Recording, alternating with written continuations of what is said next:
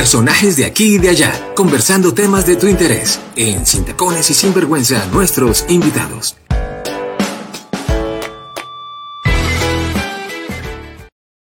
Nuestro invitado de hoy se llama Fran Robert Calderón. Él es psicólogo, egresado de la Universidad de Ibagué, donde nos encontramos el día de hoy, especialista en evaluación y diagnóstico neurológico, es magíster en neuropsicología clínica de la Universidad de San Buenaventura de Bogotá. Su experiencia laboral y profesional es de más de 12 años en el campo de la evaluación e intervención clínica, docencia universitaria, investigación en salud mental, desarrollo e implementación de programas encaminados hacia la atención en salud mental en primera infancia y adulto mayor. O sea que más preparado que un yogur, como decimos, no podía estar aquí nuestro invitado el día de hoy para este tema que tenemos para todos ustedes. Fran, bienvenido a Sin Tacones y Sinvergüenza. Hola, muchas gracias. Pues para mí es todo un gusto y es un honor poder estar acá. Los vengo siguiendo desde hace algún tiempo, desde que iniciaron la plataforma. Entonces, eh, qué mejor que poder estar hoy en el día, el, el, episodio número 50 acá, que va a ser mucho más, más para recordar. Así es. Pues muchísimas gracias, ¿no? Súper contentas nosotras también de tenerte eh, como invitado nuestro hoy aquí y para hablar de este tema tan interesante como lo veníamos hablando. Y Fran, yo sí quisiera, para empezar, que habláramos un poquito como el término general de, de lo que es el deterioro cognitivo, como para que las personas que no, que no saben eh, se no contextualicen o que ¿no? manejan el término se contextualicen quizás un poco o nos contextualicemos mejor un poco en todo lo que vamos a estar desarrollando hasta ahora. Bueno, pues muy bien como te decía hace un ratico, pues para mí es muy importante esos espacios que se abran porque realmente en el día a día vemos en, en, consultas y, y a las valoraciones que tenemos desde las diferentes especialidades, cómo hay esa confusión porque no entendemos ni siquiera qué son funciones cognitivas. Para poder hablar de un deterioro, cognitivo, lo primero que tengo que hacer es entender qué son las funciones cognitivas. Entonces tenemos funciones cognitivas básicas y otras funciones cognitivas avanzadas. Entonces las funciones cognitivas son todos esos procesos que nos permiten a nosotros poder desempeñarnos como somos, hablar, caminar, comer, vestirnos, procesar información, la memoria, el lenguaje, el movimiento en general. Todos esos son los procesos cognitivos. Cuando hablamos de del deterioro de las funciones cognitivas, estamos hablando de la pérdida de las capacidades de uno de esos procesos o en algunos casos de todos los procesos. No, por eso decíamos que era demasiado importante hablar de este tema del deterioro porque prácticamente eh, hace parte de nuestra vida diaria. Todo lo que necesitamos hacer, necesitamos siempre eh, todas estas funciones para poder vivir prácticamente. básicamente son las funciones que usamos en el día a día, ¿sí? Claro. A nivel, eh, digamos que no solo para relacionarnos, sino dentro de nuestras mismas actividades rutinarias son, son las funciones que, que estamos usando, ¿no? Claro, es la razón de ser de nosotros, es el cómo nosotros vemos que alguien está funcional o es poco funcional o ya no es funcional. Y llamamos funcional cuando las funciones cognitivas le permiten que la persona interactúe con los demás, que tenga una buena calidad de vida y que pueda relacionarse con el medio.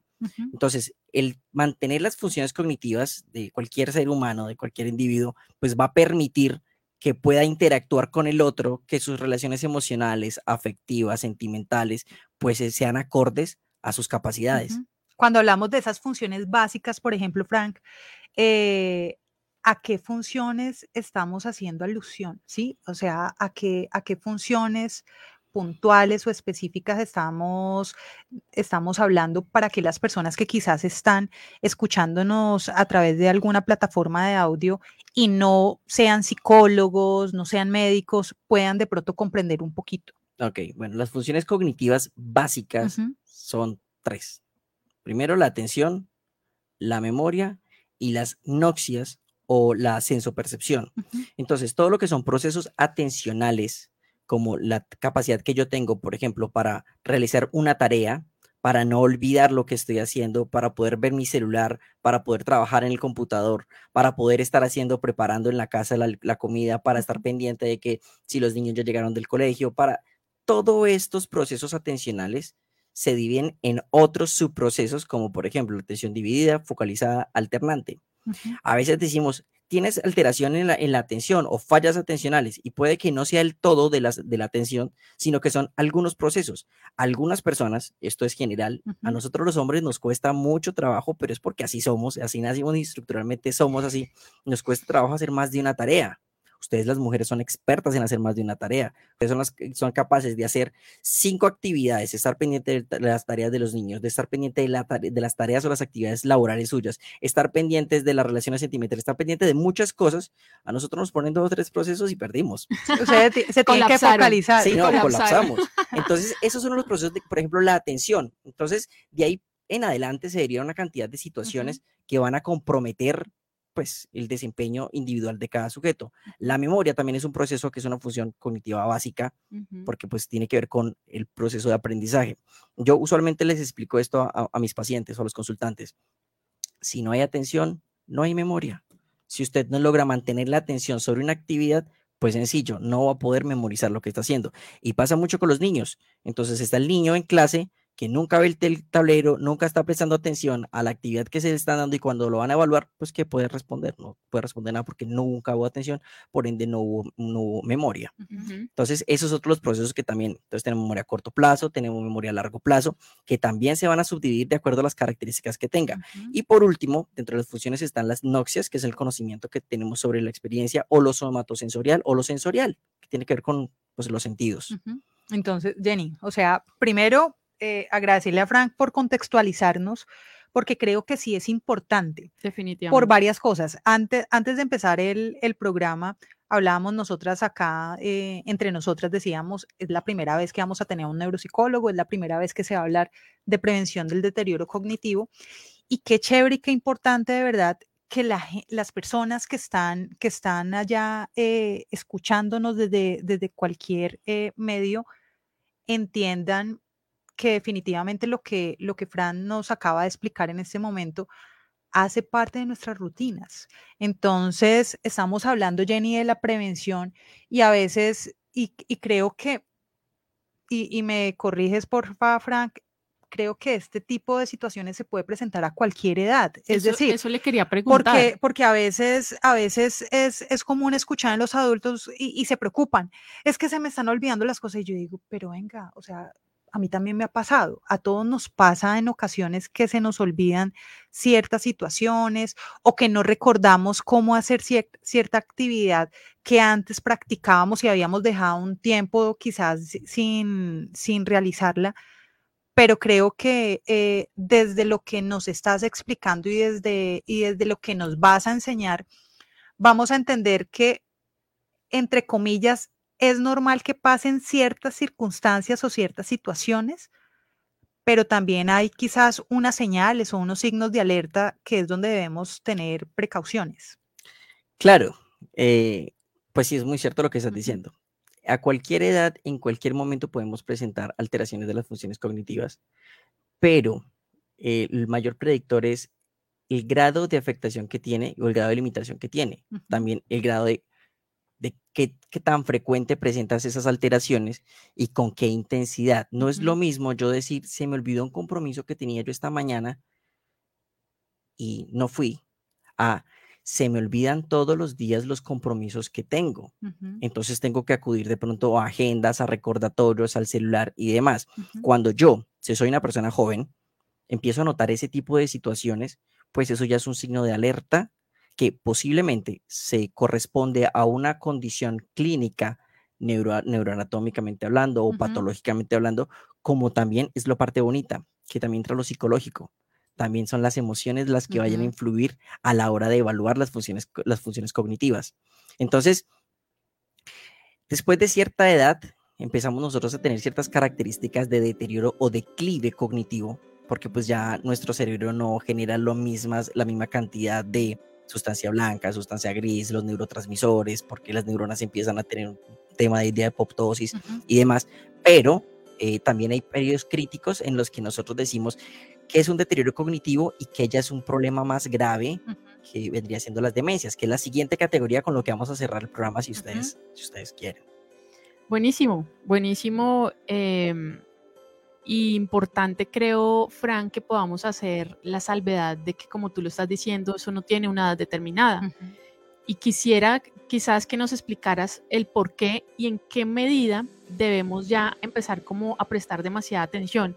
Primero, si hay alguna edad, obviamente, en la que se presente más. más. común, que sea de pronto más Si es en realidad lo que tú nos decías ahorita, que los hombres, eh, para los hombres es un poco más difícil ciertas cosas que las mujeres, o sea, no sé si eso científicamente tenga una base para decir sí, ya está comprobado. Como sí, eh, pero sí estos, estos datos que me parecen muy interesantes porque a, nosotros nos escuchan no solo mujeres, sino también hombres, nos escuchan jóvenes y nos escuchan personas mayores. Entonces, qué bueno sería poder, por ejemplo, poner como todos estos puntos claros para quienes nos están escuchando, de si hay alguna edad y si es verdad que entre los hombres y las mujeres hay alguna diferencia. Bueno, sí, sí, el, el estudio más reciente que se tiene, o que por lo menos yo conozco, que se ha hecho sobre las investigaciones con relación al declive cognitivo, de efectos cognitivos, eh, fue hecho por la Medical Journal British, eh, en donde se, se logró evidenciar que la edad de corte o la edad en la que empiezan las mayores quejas son los 45 años. Ahora, la pregunta que tú haces con relación a las mujeres, mm, eso es un factor bastante interesante porque son las mujeres quienes tienden a tener tienden a tener mayores probabilidades de declive cognitivo e incluso mayores tasas de demencias. Entonces, pero eso tiene que ver con factores protectores, tiene que ver con estilos de vida, tiene que ver con eh, niveles de educación, niveles de formación, tiene que ver con las actividades que se realicen, las enfermedades que aunque se tengan. Entonces, ahí existen factores protectores. No estoy diciendo que las mujeres van a terminar todas las mujeres con, demencia. Sí, para que no se asusten las que nos están escuchando y digan, no. yo soy mujer, ya, ya, ya acá Fran me dijo que... Sí, tienen razón cuando me dicen que estoy... No, eso, no, no, no estoy diciendo eso, simplemente que las tasas que, nos, de, que nos muestran cuál es, es más frecuente poder encontrar. Ahora, también pasa algo bien interesante, y es que los hombres poco consultan.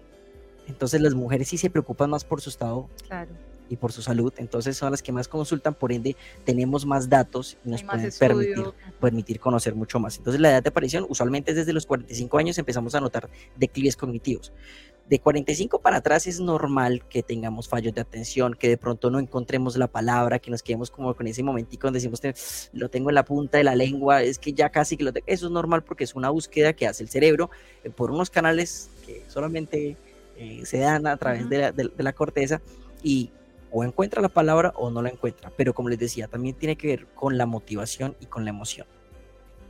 Perfecto. Entonces, digamos que ya contextualizándonos en que son varios elementos que pueden influir. Eh, ya hay algo eh, que creo que nos habla desde, desde, el dato científico y desde el soporte que es, que es importante retomarlo, y es que es frecuente este tipo de cambio, especialmente en personas mayores a 45 años, desde ahí empieza a, a, surgir ciertos cambios. Y sí me gustaría, Frank, saber, por ejemplo, desde tu experiencia, cuáles son esos cambios que usualmente se presentan en las personas mayores a 45 años o que, o que independiente de la edad empieza posiblemente a presentar un deterioro cognitivo. ¿Cómo las personas pueden empezar a identificar como tú decías, no es un olvido normal, se me quedaron las llaves de, es que se me quedaron las, boté las llaves y no sé dónde, dónde. Eh, pero si todas las semanas está botando las llaves, pero todos los días se le pierde algo. Cuando ya la frecuencia, Jenny, es mayor, cuando ya la intensidad también aumenta, eh, ¿cuáles son normalmente ese tipo de situaciones que se pueden presentar como para que las personas que nos están escuchando eh, las relacionen o las tengan presentes? Ok. Pues lo más claro es con el ejemplo de, de las llaves. Siempre empezamos con se me olvida las llaves, olvidé el celular, boté la plata, boté la billetera, se me olvidó dónde es que vivo. No, ese no. ¿Dónde vivo? Casi que llegó al tercer día y no, es, se me olvidado volver a la casa. Sí, no, esa, esa no, esa es, otra, es otro proceso, es otro proceso. Pero bueno, lo más frecuente es cuando nosotros empezamos a tener eh, esos olvidos de cositas muy pequeñas que después se van haciendo mucho más grandes, como por ejemplo los compromisos que olvidé pagar el servicio, que olvidé pagar compromisos como por ejemplo se me olvidó pagar la pensión, se me olvidó pagar el arriendo, se me, compromisos que realmente pues uno sabe que tiene una envergadura pues mucho más ah, más grande. Entonces, eh, empezamos siempre con esas fallitas. Se me quedó la llave del gas prendida. Oiga, mire que todos los días estoy dejando la llave del gas prendida. Recordemos, no es lo mismo que me pasó una vez a que me pasa frecuentemente. No es lo mismo decir que se me olvidó ir por los niños hoy porque es que tenía una pelea con mi esposo o el esposo que tuvo una pelea con la esposa, entonces se le olvidó ir por los niños. Eh, no, eso ya es una motivación diferente. Pero cuando es inmotivado, cuando no hay antecedentes, cuando no hay situaciones contextuales que me lleven a pensar que realmente hay un deterioro, acá les voy a dar una aporte interesante. Muchas veces tendemos a confundir el deterioro, el deterioro cognitivo, las alteraciones cognitivas, cuando los pacientes tienen algún tipo de enfermedad o algún tipo de condición que afecta. Usualmente los pacientes con enfermedades mentales tienden a tener un mayor porcentaje de aparición de síntomas con relación al defecto cognitivo o al declive cognitivo. Fallas atencionales, problemas de memoria, dificultad en el lenguaje, problemas en el comportamiento, alteraciones en el comportamiento. Entonces, a veces se nos olvida tomar esos datos como relevantes y empezamos una evaluación y decimos, bueno, le fue mal la evaluación, le fue mal. Cuando miramos de base, no es que tiene una depresión. Entonces, si uno es motivado, pues no funciona muy bien. Cuando uno estaba pasando por un curso intenso, afectivo, emocional, pues obviamente nuestras funciones cognitivas van a estar mucho más por debajo de lo, de lo esperado. Incluso una gripa, Ustedes se han dado cuenta que cuando están con gripa ustedes se ponen down, entonces no procesan, nos ponemos lentos, eh, tenemos apatía, tenemos muchas cosas que también hacen parte del curso. Pero respondiendo a la pregunta, ¿cómo hacer para yo empezar a identificar qué es lo que está pasando? Lo primero que yo tengo que mirar es que hay una pérdida constante de objetos, olvidos constantes o frecuentes, es decir, repetitivos durante la semana de actividades como cerrar la puerta con llave o cerrar la puerta o cerrar la llave del agua o cositas como esas. Olvidar citas y compromisos es otro, de los factores que empezamos nosotros a mirar. Si es frecuentemente que yo olvido citas y compromisos o fue una sola vez, entonces, si yo empiezo a olvidar citas, que ya llego tarde porque siempre se me olvida, me coge la tarde, en fin, tener problemas en el lenguaje. También empezamos a mirar que las personas van a decir algo y como que se quedan pegados, o como que de pronto van a decir una palabra y dicen otra, o como que a veces ni dicen nada.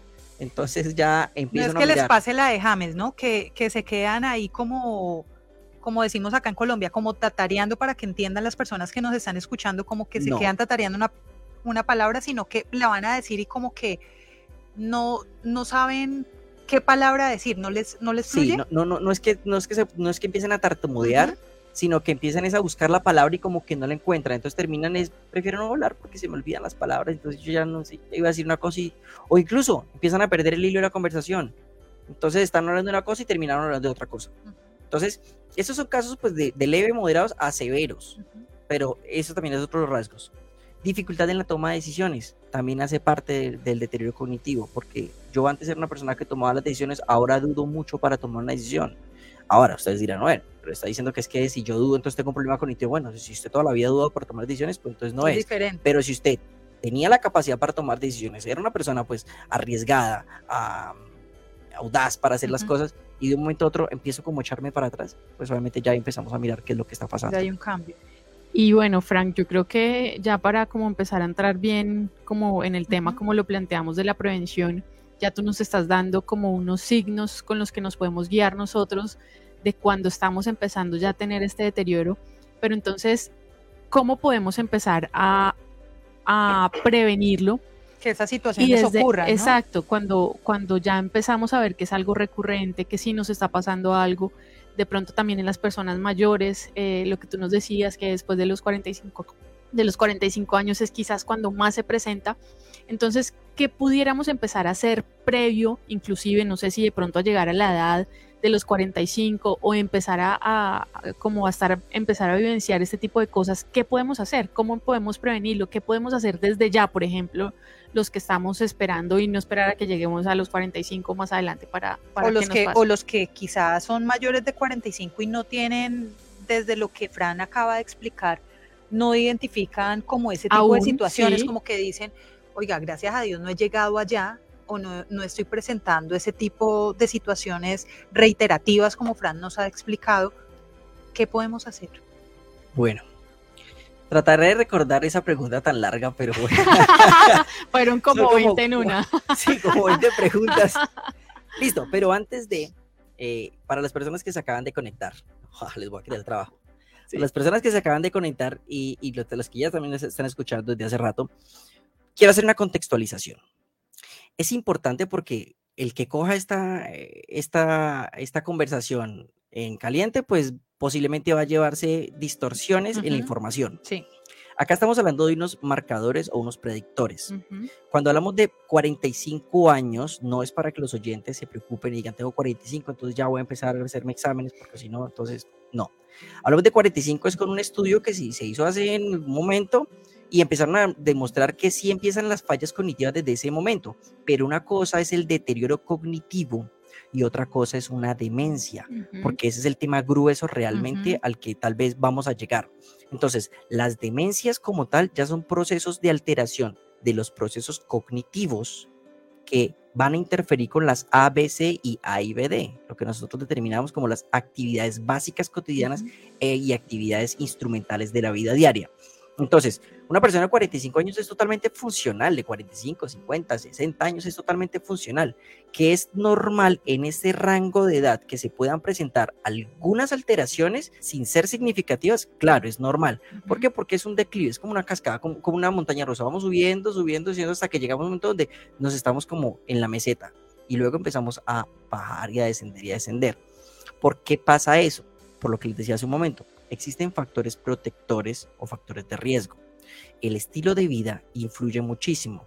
Tú decías, Caro, hay personas que no, tienen 45, 50 años y no tienen absolutamente nada. Ahora, miremos el estilo de vida que ha tenido esa persona. Posiblemente es una persona que o no ha trasnochado mucho, o no ha sido muy rumbera, o no ha consumido mucho alcohol, o posiblemente no ha consumido sustancias psicoactivas, tiene un estilo de vida sano, se alimenta bien, hace deporte, realiza actividades, pues, que le van a estimular el desarrollo versus a la persona que definitivamente trasnocha, que no descansa, que, que tiene malos hábitos, que... Mm, sedentario. Sedentario. Entonces no es lo mismo en el margen comparativo cuando yo voy a decir personas de 45, 50, 60 años de acuerdo a los estilos y los hábitos que tengan.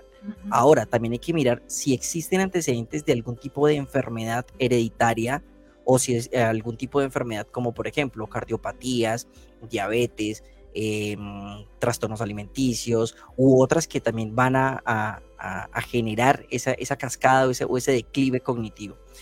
Em, ¿Cuáles son los factores protectores que yo de, los que tanto les hablo? Coman bien, duerman bien, descansen, una alimentación rica en frutos secos, en pescado azul, eh, en rica en omega 3, realizar ejercicio por lo menos, por lo menos una hora diaria, si somos jóvenes, si ya son una persona pues de bastantes años, por lo menos 30 minutos, y el ejercicio no es que tienen que irse para el gimnasio, no, el ejercicio es una caminata, el ejercicio es realizar, montar bicicleta, el ejercicio es irse al parque, a esos parques biosaludables, hacer una, una rutina ahí, eso les va a mantener vivos porque va a oxigenar el cerebro y va a permitir que el cerebro, el cerebro esté produciendo nuevos neurotransmisores y esté fortaleciendo su estructura como tal definitivamente creo que el ponernos activos y el estar activo es uno de los mejores factores protectores, porque eh, creo que si estamos viviendo en una sociedad donde, donde estamos cada vez más quietos, a pesar de que se ha puesto por ahí de moda el tema fitness y qué tal, pero mucha, mucha gente requiere también al tema de la cirugía solamente para ver un tema estético y no estamos viendo lo que va más allá poder Además que los compromisos y las responsabilidades también llevan que entre comillas uno también tenga un estilo de vida salud, eh, perdón, eh, sedentario, porque las personas que por ejemplo tienen que cumplir turnos o, trabajan todo el día, eh, pues realmente cuando llegan a la casa, uno básicamente no llega cansado a la casa. ¿Y uno qué hace? Pues ve televisión o, o, escucha algo si le interesa, pues por radio, música y, y si acaso se acuesta a dormir. Pero Frank nos decía algo que es cierto y es que acá es donde vemos la importancia de hábitos que se suponen y que a nosotros siempre nos dicen son hábitos buenos, cómo pueden influir en unos años en nosotros como personas, cómo el no dormir bien, cómo el trasnocharnos innecesariamente puede afectarnos a largo plazo, como el consumir sustancias psicoactivas y recordemos que cuando hablamos de sustancias psicoactivas, ahí están incluidos el alcohol y el cigarrillo. Porque hay muchas personas, Frank, que dicen, ah, sustancias psicoactivas, ah, no, yo nunca he metido marihuana, yo no, eh, cocaína, yo no sé nada de eso. Pero ojo, estamos hablando, ¿usted con qué frecuencia consume alcohol? ¿Usted con qué frecuencia eh, se fuma, por ejemplo, un cigarrillo? Un porro. Un porrito, como decimos acá en Colombia. ¿Sí? Y entonces a veces lo tomamos como que esto es algo social, ocasional, es que tengo que vivir la vida porque estoy muy joven, pero nunca pensamos a largo plazo qué situaciones eso nos puede generar. Y hay otra cosa que hablaba, que hablaba Fran al principio, que, que lo tengo ahí hace rato en remojo, y es que tú, Fran, nos explicabas que hay muchos factores que influyen y dentro de esos factores que influyen en la prevención del, del, deterioro cognitivo está todo lo que está ligado a las emociones y a la salud mental.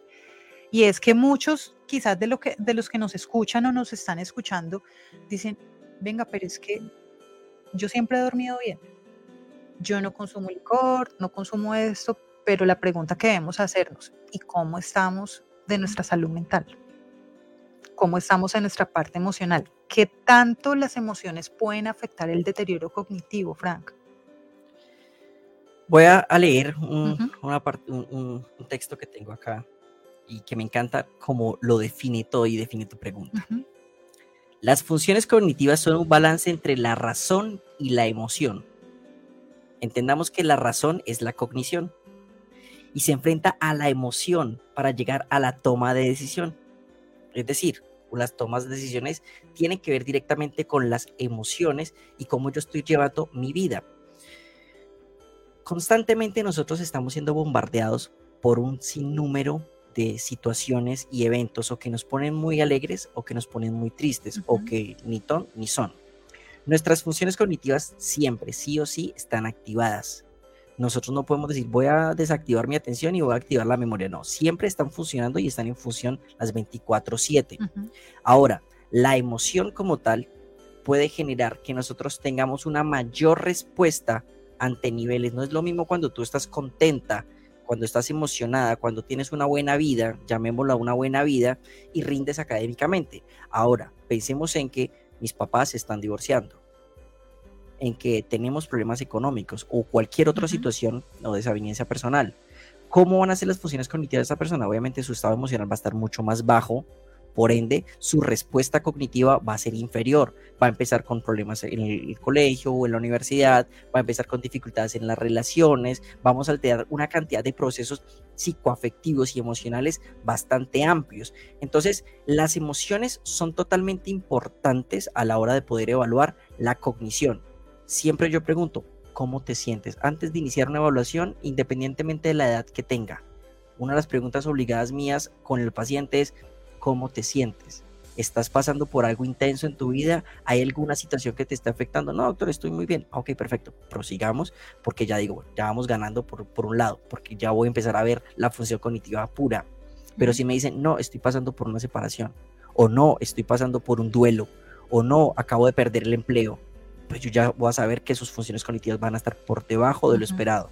Su respuesta, su velocidad de procesamiento, como les decía hace un momento, si tenemos gripa, usualmente nos ponemos lentos. Entonces, lo mismo pasa lo mismo cuando estoy deprimido. Si yo estoy deprimido, pues estoy lento. Estoy lento de pensamiento, estoy lento de velocidad, estoy de respuesta, estoy lento de absolutamente todo. Claro, no hay concentración, está uno pensando en todo menos en, lo que tiene que hacer, o sea, sí, no hay una concentración definitiva en lo, en lo que se quiere hacer. Pero, pero Fran, entonces, ¿cómo podríamos empezar este proceso de, prevención y, y desde qué lo podemos hacer? O sea, ¿qué podemos hacer y desde cuándo podríamos estar atentos o con los niños? No sé, como qué prácticas pudiéramos tener.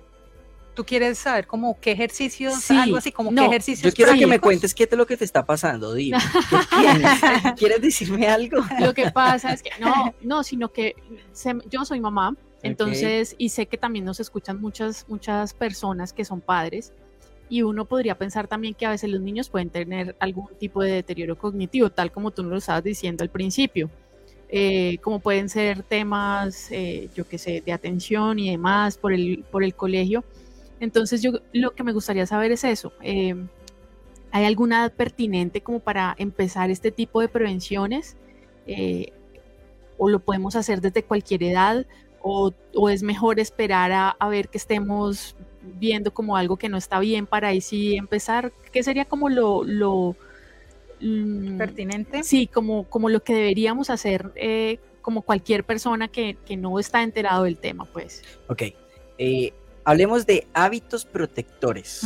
O sea, esa va a ser la palabra de hoy, protectores, porque es lo que queremos hacer, proteger. Entonces, Los hábitos protectores son tener rutinas básicas y rutinas diarias que favorezcan el desarrollo del ser. Una sana convivencia, un hogar en donde se respire amor, en donde se respire cariño, donde se respiren buenas relaciones, va a ser un hogar que va a empezar a generar factores protectores o hábitos protectores en esa persona. El clima familiar es muy importante. Eh, el cómo yo interactúo con los otros va a generar en mí una huella psicológica, afectiva y emocional. Comer bien. Si yo tengo un niño que tiene malas prácticas y pasa muy seguido, porque es que eh, el amor, el amor es como la comida chatarra. A veces, ojo, porque llaman acá a decir que estoy está diciendo que la, comida chatarra. No, el amor que a veces le profesamos a nuestros hijos es como la comida chatarra. Creemos que entre mayor cantidad es porque más lo queremos. Entonces le doy más choripapas, le doy más salchipapa, le doy más perro caliente. Entonces, entre más le traigas al niño, porque estoy compensando de que en todo el día no lo he visto, entonces le voy a dar todas las hamburguesas que el niño me pida, entonces porque más lo quiero. Pero mentiras, porque le estoy haciendo es un daño. Entonces, el amor es pensar en el otro y pensar qué es lo que le conviene.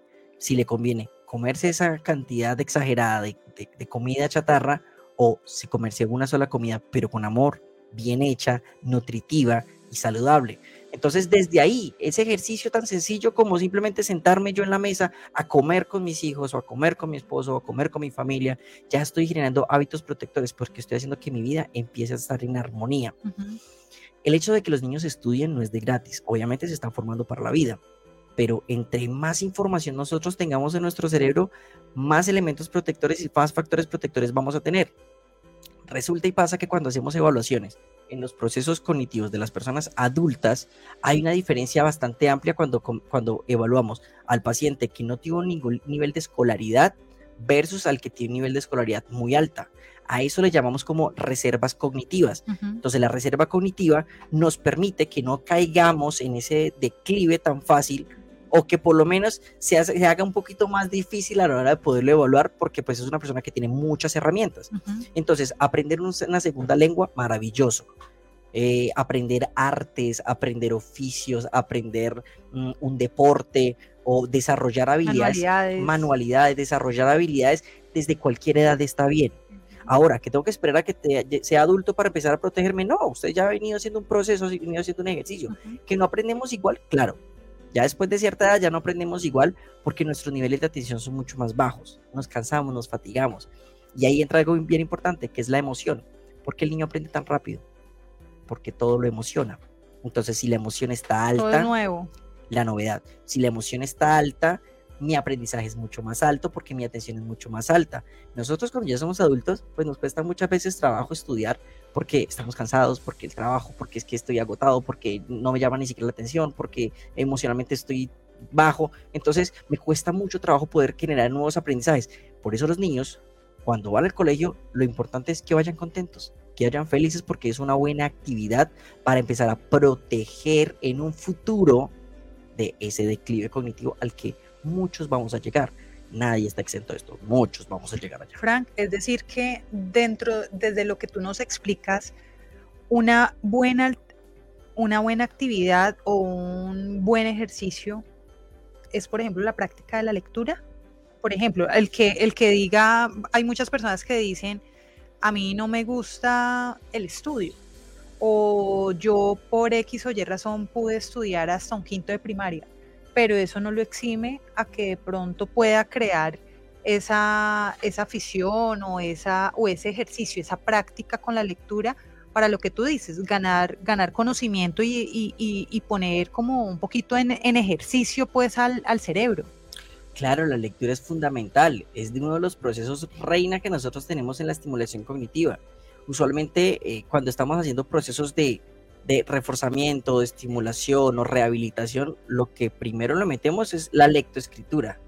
Ahora, entonces yo no sé leer ni escribir, entonces ya, ya no puedo ya hacer ejercicio. No, pues sí hay muchos otros ejercicios que se pueden hacer, pero si tenemos la oportunidad de leer, maravilloso. Ojalá nos pudiéramos leer un libro, no sé, cada dos meses o cada tres meses, maravilloso.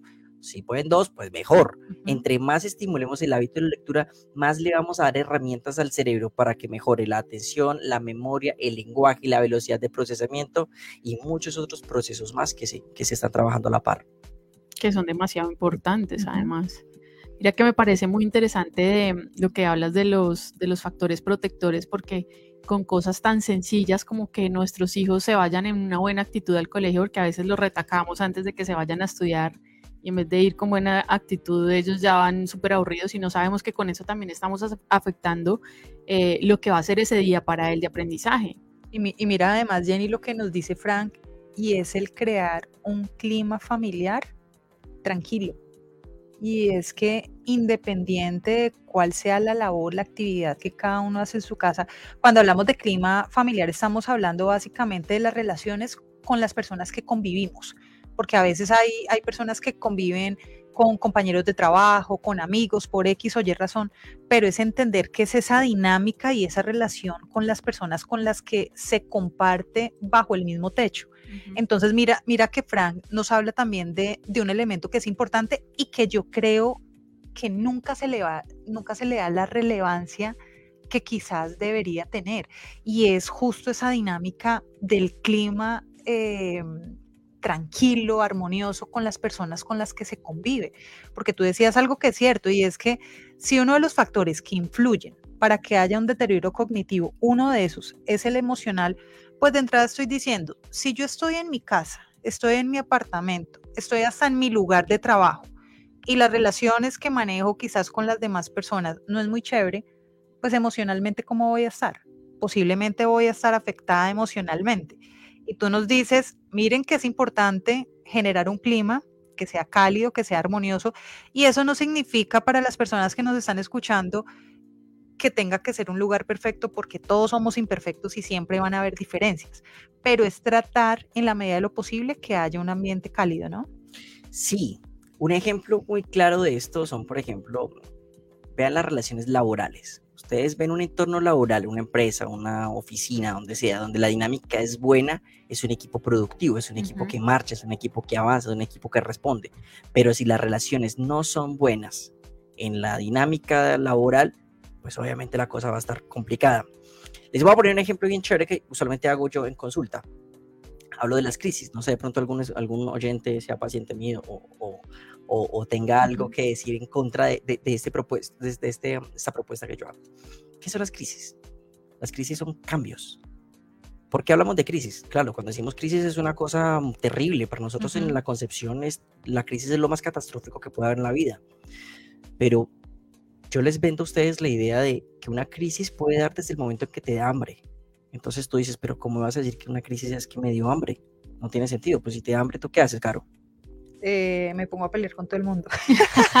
me da mal genio. Me da mal genio, ¿cierto? Me da un genio terrible. O sea, yo realmente, y, y Jenny sabe, y es cierto, o sea, si hay algo que yo tengo que regular, es mis momentos de alimentación. Yo, yo no puedo esperar a tener hambre porque si me da hambre me da mal genio y es un genio que ni yo puedo controlar. O sea, realmente es un tema eh, denso. Pero entonces, ¿qué hago? Tengo que buscar alternativa para comer, porque si, tengo hambre... Eh, entonces te pongo, este, te pongo, este, ejercicio. Eh, te levantas a medianoche y tienes un hambre así terrible. ¿Qué haces? Pues voy y abro la nevera, voy y miro a ver qué. Vas y abres la nevera. Te pongo el mismo ejercicio. Sí, si no tengo frío y si no me gana el sueño, pero sí. Listo, te pongo. ¿Y, ahí hay crisis?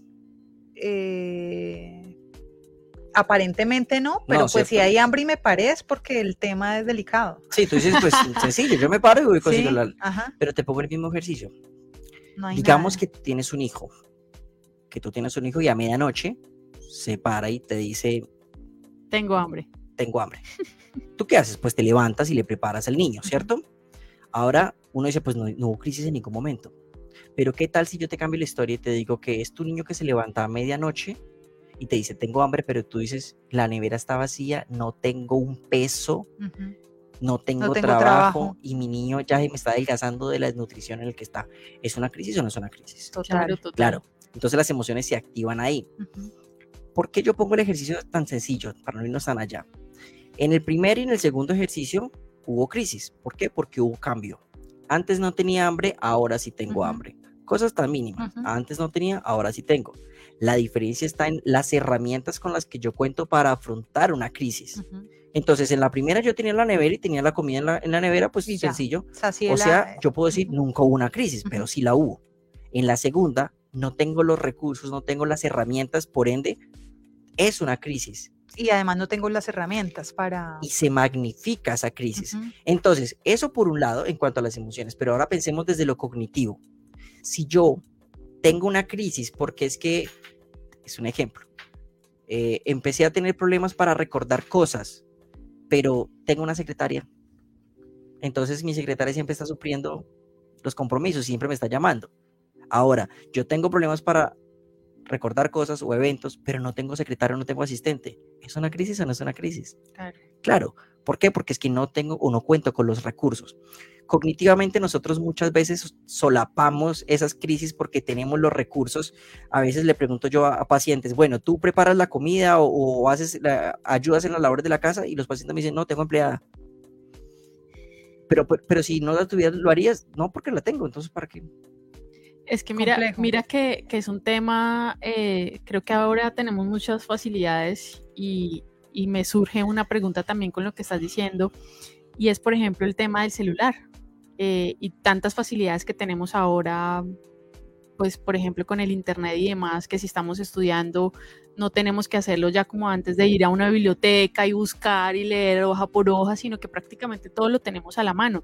Esto nos está afectando también en, en estos procesos eh, cognitivos para que haya un deterioro quizás más prematuro. Sí, y siempre sí. El uso de las tecnologías, en vez de estar facilitando los procesos, está generando en nosotros un deterioro en las funciones. No sé, los oyentes, de pronto hay algunos que son más jóvenes y no conocen cómo era que funcionaba antes, que no sabíamos 7, 10, 20 teléfonos y sabíamos cuál es el teléfono en la casa de fulano y de fulana, sabíamos direcciones, sabíamos cómo llegar, cómo indicar. Ahora no sabemos nada. Nada, sí, y, y, me incluyo dentro de ese proceso porque a duras penas me sé dos o tres teléfonos y eso, que, y eso que me equivoco y termino llamando a la persona equivocada. Entonces, el uso de las, de las tecnologías, en vez de estar facilitando el desarrollo de las habilidades cognitivas, está entorpeciendo ese proceso.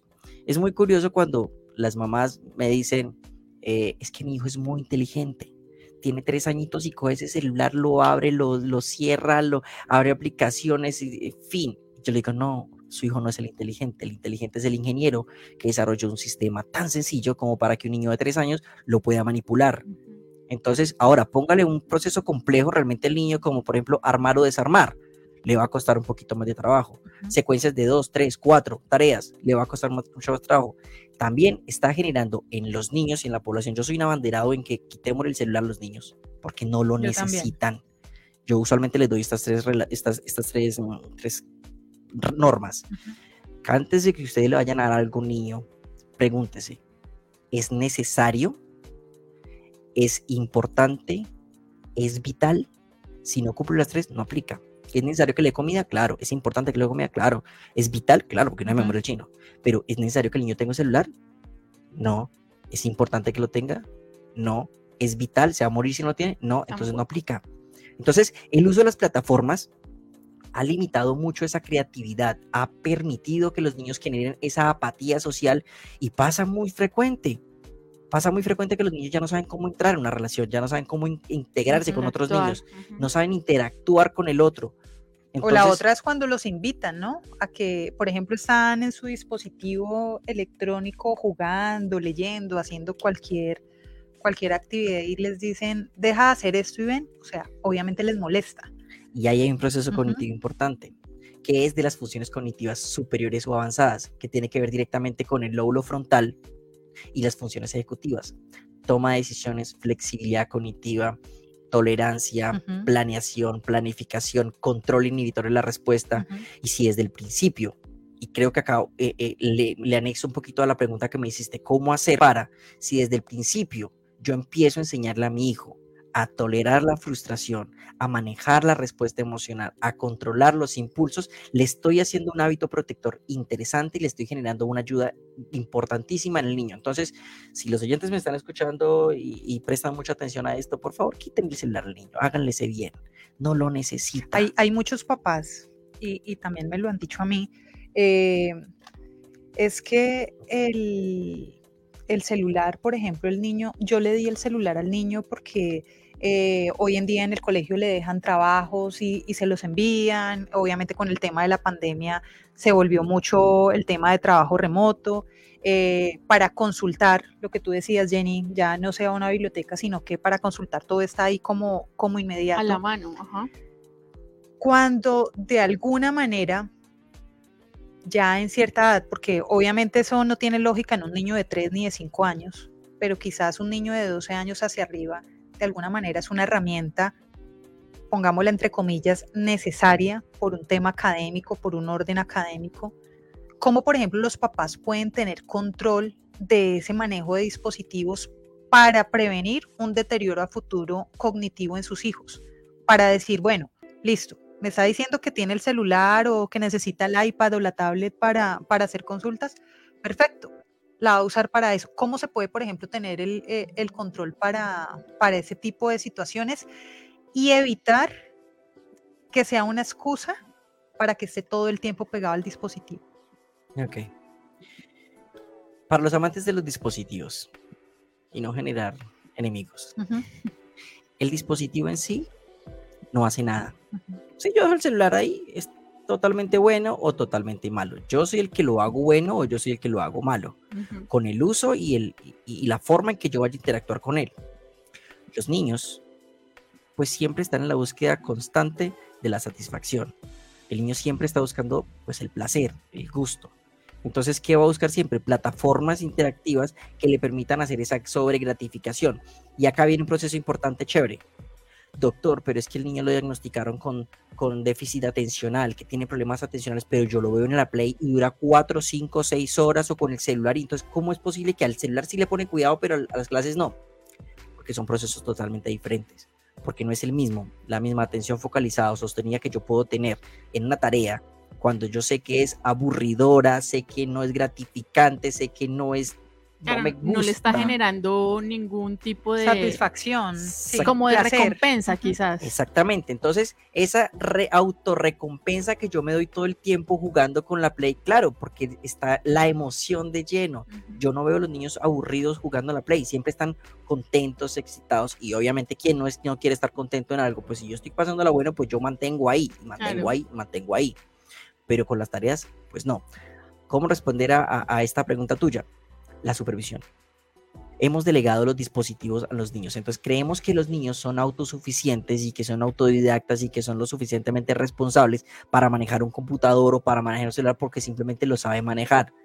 No, realmente ahí tiene que haber un proceso de control sobre lo que está haciendo el niño, de yo saber que tiene, le doy una, dos o tres horas, que eso es mucho tiempo, una hora para que busque las actividades que tenga que buscar, que para mí, yo comparto lo mismo que tú dices, yo prefiero mandar un chino a la biblioteca.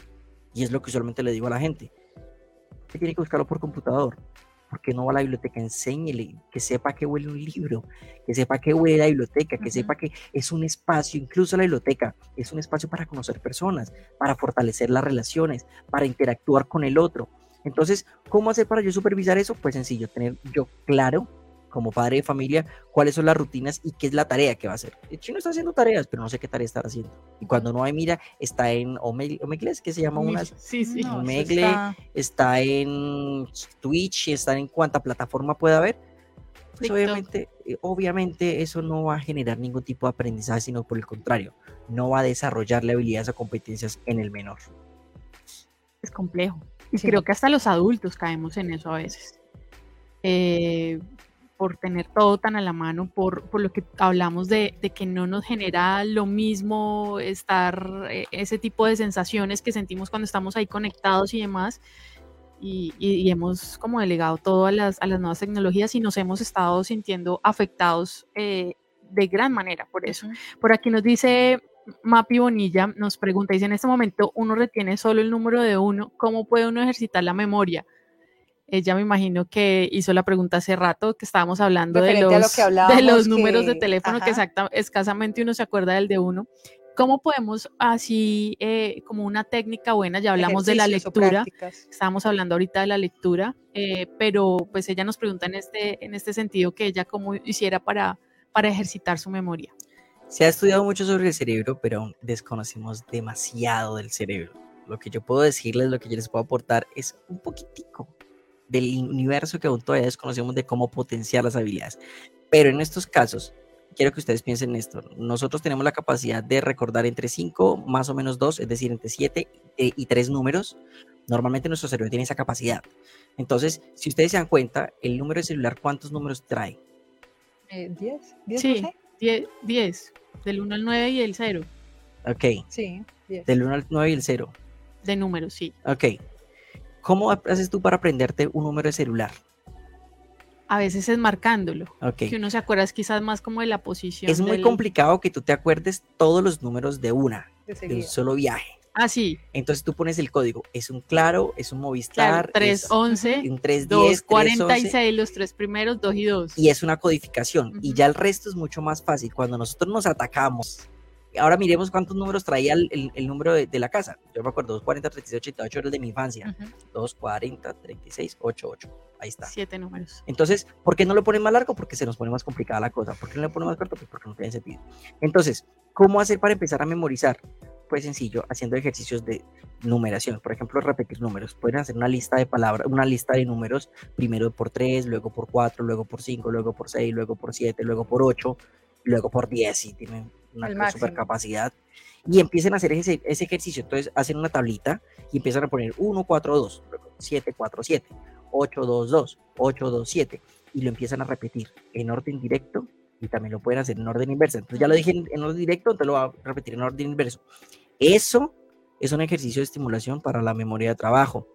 Ahora, que la memoria de trabajo realmente no es memoria, es atención, pero nos empieza a codificar y a entrenar nuestro cerebro para poder generar nuevos aprendizajes. Entonces, el ejercicio de la repetición ayuda y estimula. Nuestro cerebro es un músculo que se tiene que estimular y si nosotros lo estimulamos, pues va a estar como cuando vamos al gimnasio, pues muy grandotes. Si no, pues no va a funcionar. Entonces, un ejercicio que pueden hacer es empezar a anotar números y empezar a repetirlos. Repetirlos primero por 3, luego por 4, luego por 5, luego por 6 y así sucesivamente. Tengo una pregunta y me surge una duda, por favor, no. Porque estamos hablando de la tecnología y de cómo nos ha afectado también todo este tema de las funciones cognitivas. Pero, ¿qué piensas, Frank? ¿Y qué nos recomiendas con aplicaciones que hay para ejercitar todo este tipo de funciones? Yo me acuerdo que yo tenía una muy buena eh, que tenía diferentes ejercicios, te ponían a, ti tres ejercicios diarios y uno era, por ejemplo, de atención, uno era como de recordación. ¿Podemos hacer y ut- utilizar este tipo de dispositivos o es preferible hacerlo eh, escribiendo? Entonces, que si vamos a hacer la secuencia de números, entonces empiezo a escribir o podemos apoyarnos de este tipo de, aplicaciones que pues tenemos a la mano y- y podemos hacer buen uso de ellas, creería yo. Las aplicaciones son buenas, sirven muchísimo, dependiendo del objetivo. Cualquier actividad que tú hagas con un objetivo o con un propósito es terapia. Es decir, si Ok. yo quiero mejorar el dolor de brazo, pues yo tengo que hacer unas ciertas repeticiones guiadas o instruidas por un profesional Ujú. que tenga un objetivo y un propósito para que sea terapia. Ahora, es que el doctor dijo que utilizar las plataformas, el chino todo el día estaba en las plataformas. Sí, no. No, las terapias tienen que ser guiadas por un profesional que sepa cuál es el objetivo que queremos fortalecer. No es lo mismo yo decir voy a trabajar 30 minutos en ejercicios de atención a trabajar 5 minutos sobre atención sostenida, 5 sobre focalizada o 5 sobre dividida. Entonces, no es el mismo proceso que se está haciendo porque llega un momento de fatiga, donde el cerebro ya deja de aprender. Mm. Entonces se vuelve solamente repetición, pero- Repetitivo, pero, ya claro. no hay un aprendizaje, ya no hay una novedad. Entonces, esas plataformas son buenas, yo conozco muchísimas, incluso muchas de las trabajo con pacientes, pero son actividades que se hacen entre 5 y 10 minutos y cambiamos, Ujú. 5 o 10 minutos y cambiamos, dependiendo del objetivo que yo tenga o lo que esté buscando para mejorar en esa persona. Se nos, se nos acabó el tiempo, pero yo no quiero que nos vayamos y, y quiero una, una última pregunta, Fran. ¿Cuándo debemos ir y buscar eh, a un neuropsicólogo, por ejemplo, en tu caso, que nos pueda guiar y que decimos, bueno, ya aquí tenemos unos problemas que son bastante notorios, está pasando esto y esto y esto, o sea, ¿cuándo debemos ir a buscar ayuda ya contigo? Y a, eh, así sea de niños o de adultos, ¿cuándo debemos ir a buscarte? Qué buena pregunta. Dile cualquier 24-7. Pues, Pues, pues, ¿qué te digo? No, mentira, no. ¿Cuándo consultar? Cuando hay una situación eh, que está desbordando en, lo, en lo contextual cuando está interfiriendo con la calidad de vida, cuando... Voy a poner una pausa acá. ¿Qué es lo bonito de la neuropsicología? La neuropsicología como especialidad para muchas personas es novedoso escuchar a un neuropsicólogo, incluso pasa muy frecuente que me dice, no sabía que existía esa especialidad, eso es algo nuevo.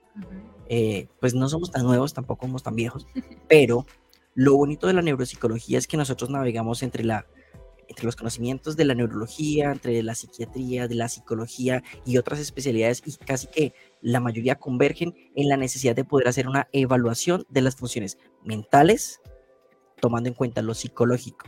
Es decir, la base como tal nuestra es el conocer el por qué suceden las cosas, entendiendo la neuroanatomía y entendiendo también la psicología del ser humano. ¿Cuándo consultar? Cuando son niños, usualmente, ¿cuáles son los motivos de consulta más frecuentes? Es que mi niño tiene problemas de aprendizaje, le cuesta mucho, eh, mucho trabajo mantener la atención, es muy inquieto, es hiperactivo, tiene problemas en las relaciones con otros, eh, ha repetido el año, eh, tiene un muy mal comportamiento, tiene un mal carácter. Cuando esas situaciones empiezan a ser un poquito más desbordantes de lo normal o lo esperado para la edad o lo esperado para el contexto cultural, pues ya uno dice, bueno, consultemos al especialista para ver qué está pasando. Posiblemente estemos hablando de una alteración de las funciones, posiblemente estamos hablando de un trastorno del neurodesarrollo, porque nació así y ya venía codificado así, no lo sabíamos, sino hasta que ya empezamos a ver las, las manifestaciones comportamentales o también podemos estar hablando de problemas del aprendizaje. Entonces, eso es cuando, son, cuando, cuando estamos hablando de la población infantil. En la población de adultos, más o menos de nuestra edad, de los 24, Estás hablando de adulto joven. Ah, Eso dije, dije, adulto joven. Cuando estamos hablando ya de los adultos, poco consultan porque es que pasa lo que yo les digo. Solapan mucho el tema de que no le pongo cuidado porque estoy pendiente de otras cosas, porque estoy pendiente de otros procesos, entonces no le pongo esa atención. Pero también hay adultos jóvenes que, que, son muy juiciosos y dicen, oiga, estoy teniendo problemas para, mm, no sé, memorizar, estoy teniendo problemas para interactuar, estoy teniendo problemas eh, incluso afectivos, emocionales. Para y tomar demás, decisiones. Para la toma de decisiones. Ahí es cuando consultan y dicen, bueno, ¿qué es lo que me está pasando? Quiero que me haga una evaluación. Hacemos una evaluación y muchas veces en la mayoría de los casos estamos hablando de problemas psicoafectivos o emocionales. Ya después de cierta edad, después de los 65 años, es cuando empiezan a consultar realmente en forma y es cuando hablamos de las demencias. Las demencias, ya para cerrar, es un proceso de alteraciones cognitivas pero que afectan las actividades básicas cotidianas como por ejemplo bañarse, asearse, vestirse, eh, salir a la calle, hacer compras de forma individual eh, incluso también las instrumentales de la vida diaria, como por ejemplo montar bicicleta, manejar el carro, usar la tecnología, ya no sabemos manejar el computador, se nos olvida cómo son las claves de las tarjetas, todas esas habilidades instrumentales ya hacen parte de las demencias que son lo que por lo que más consultan después de los 65 años. Demencias, hay un número importante de demencias, la gente se quedó con que solamente existe el Alzheimer, no, hay muchos tipos de subtipos de demencia que no son tan evidentes en algunos casos porque muchas se parecen, pero para eso se necesita una evaluación profunda que nos pueda determinar de qué grado o en qué grado se encuentra la persona. Perfecto, Fran. Pues bueno, son las 6 y 7 ya de la tarde aquí en Colombia. Nos, nos, toca embolatar a Winston con algo para que no se vaya a poner bravo. no, ya, yo ni lo estaba mirando, yo estaba así. Sí, lo estaba ignorando, yo estaba acá de reojo. Pero Fran, ¿cómo, ¿cómo te encuentran en redes sociales para ahora sí ya despedirnos y... Ok, bueno, muchas gracias por, por nuevamente este espacio. Me pueden encontrar por arroba neuropsicología Ibagué o simplemente buscan en googlean neuropsicología Ibagué o gente cool de Ibagué y ahí, ah, ahí salimos todos. Ahí salimos todos. hasta Ahí estoy ahí. Perfecto, pues, pues Fran, muy interesante el tema que nos has traído el día de hoy. Creo que ha sido bastante claro en las explicaciones que nos has dado. Eh, creo que hemos aprendido, creo, que nos has dejado mucho, mucho conocimiento y mucha información bastante valiosa. Y pues nada, solo queríamos darte las gracias. Si se nos presenta alguna otra oportunidad de algún otro tema, nos encantaría poder seguir contando hoy, aquí. Hoy fue el preámbulo. Contigo, eh, eres de los pocos hombres que ha tenido el placer de estar en Cinta con y Sinvergüenza. y afortunado en el, episodio número 50. Así es. Imagínate. La tienes clara. Entonces, nada, muchísimas gracias a los que han estado conectados, a quienes están ahí siempre, a quienes nos escuchan a través de las plataformas de audio en todos los podcasts. Eh, siempre estamos aquí prestos a traer información valiosa con expertos para que aprendamos todos un poquito de, todos esos temas que, traemos cada ocho días.